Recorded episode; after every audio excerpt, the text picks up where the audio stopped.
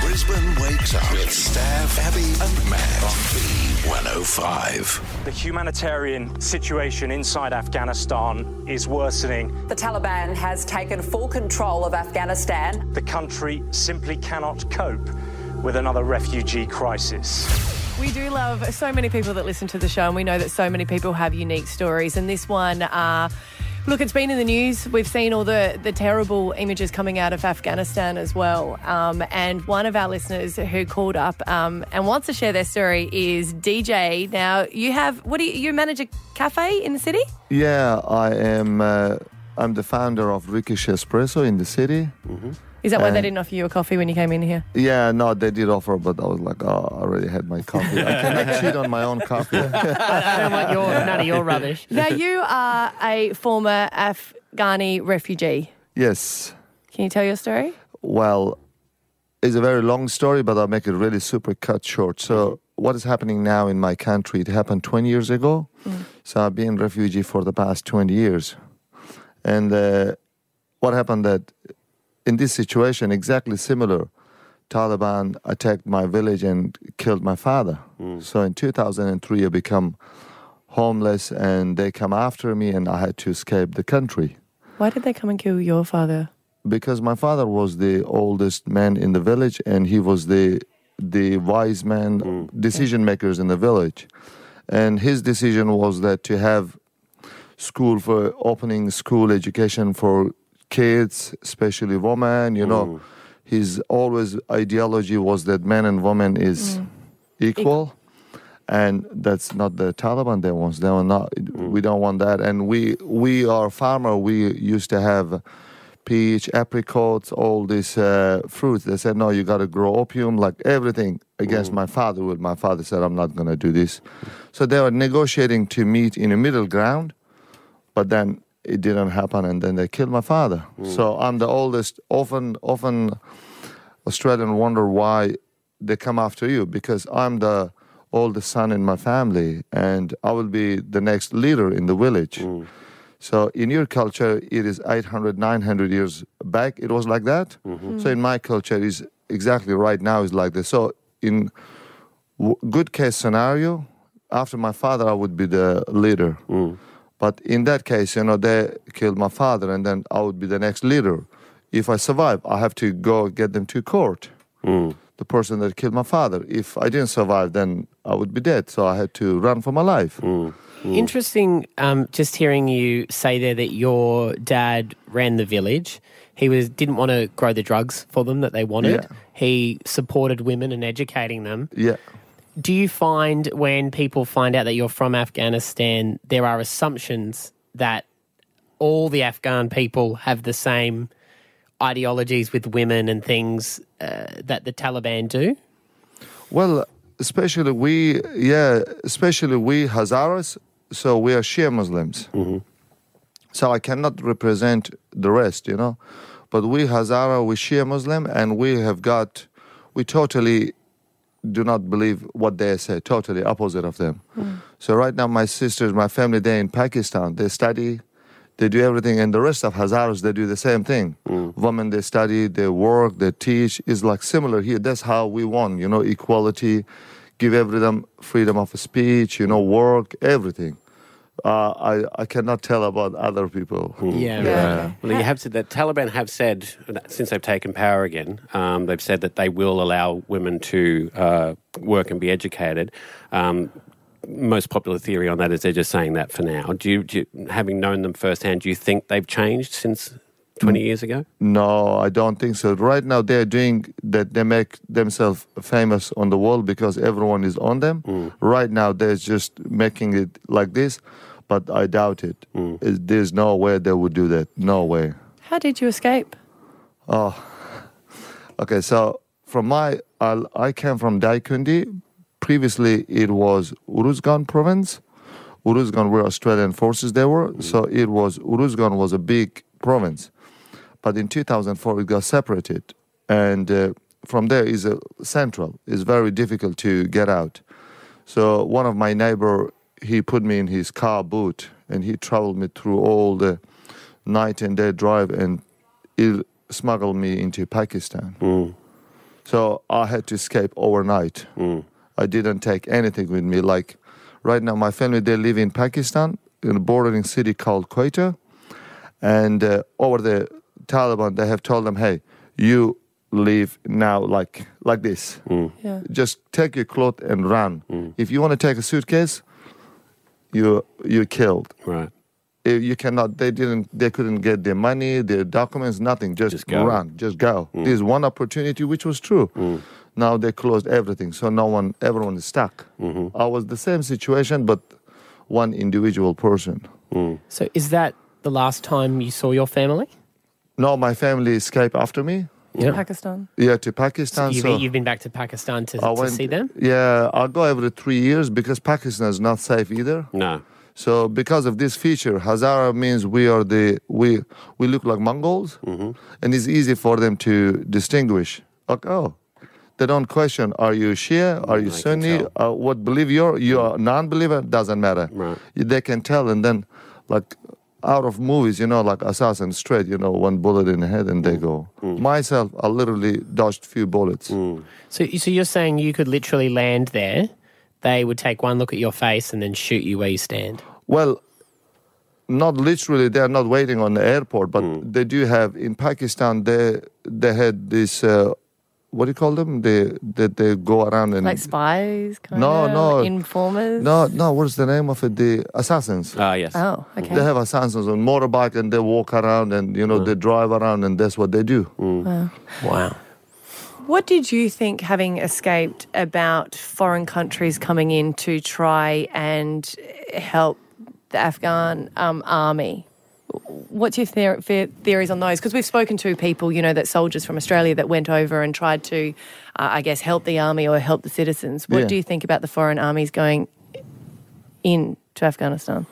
Oh, it's it's a you know the politics is a bit very very uh, uh, deep. Yeah. So, uh, to me, you know, yeah, I believe this is all under America, United States. That's what they make decision. Okay, you come and take over tonight. Mm-hmm.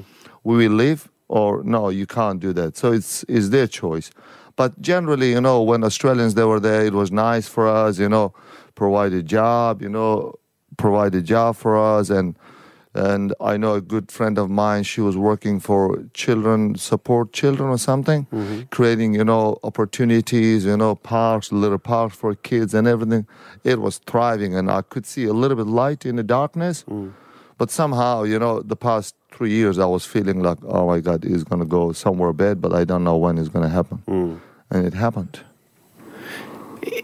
It must be strange when you hear stories as well about so all the troops are gone now. Yeah, everyone's left, excuse me, but they've left behind billions of dollars worth of equipment because they left so hastily. Does it infuriate you to think that uh, the armies went over, the American army went over, and effectively have left all of this? Like the Taliban has the most amount of equipment that they've ever had in their lifetime. yeah. Now, that must be super frustrating from someone who's been right there on the ground. it is it is very very frustrating for us. You know they could they could divide that for the oppositions. Hey oppositions we're leaving take this we're going. Uh, i think everything has been pre-planned. Everything has been pre-planned So you thought it was always meant to end this way? well no pre-planned Uh, no i, I did not i did i couldn't believe that it's going to end like this way leaving billions of dollar worth of you know all those weapons and everything i did not thought it's going to be end up that way but this is the worst you know that they have done it Do you think Australia has been welcoming of you, or do you like? There's a, we're hearing from a lot of people that are still in, um, you know, refugee camps that they haven't actually got status here as visas. Has it has it been welcoming to you? Well, it has been. It has been. I've been here since 2010, Yeah. and uh, I was a year and a half in detention center, and I got out. So I, I, I built myself. You know, I made myself. You know, good life, great life here. I'm happy with that. So I couldn't bring my children, my family, and. Uh, uh, yeah, so uh, I've been welcomed by Australians, by uh, people, But still, you know, I haven't. I just applied applied for my children and my So your family. children aren't with you. No, now. no, no Where- one is with me. They're, they're in in Pakistan. Pakistan. Yeah, they're refugees in Okay. Pakistan. So I've got two boys, 17 and 19, and they live with my mom. I've got sisters that they live there. So the the, the rules has changed so much that I cannot. Uh, until I heard yesterday, I was on the phone with immigration. They said now I haven't been citizen yet. I've been waiting for that for the past four years. But uh, yesterday I was on the phone with them. They said, no, with your permanent residence, now you can bring your family because situation is really bad. So hopefully, hopefully they That's will. exciting. Hopefully, yeah, I've got a I've got a beautiful human being in my life, Kathleen Conroy. She's helping me, you know, to bring them over, and is going to be good. So you had to so. leave a seven and a nine year old and, and flee to another country in the hope that you could get them get them here.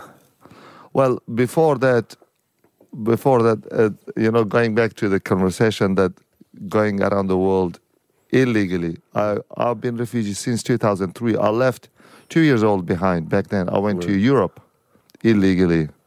In 2003, I went to Europe. It took me three and a half months underneath of the trucks Wow. be, you know, under the boat. Mm. So to nowhere. I mm. lived there seven years. Back then, I left two years old son behind, and my second son he was he was in my my uh, mother of children. She was pregnant with the mm. second boy. So that was the first journey that I went to Europe.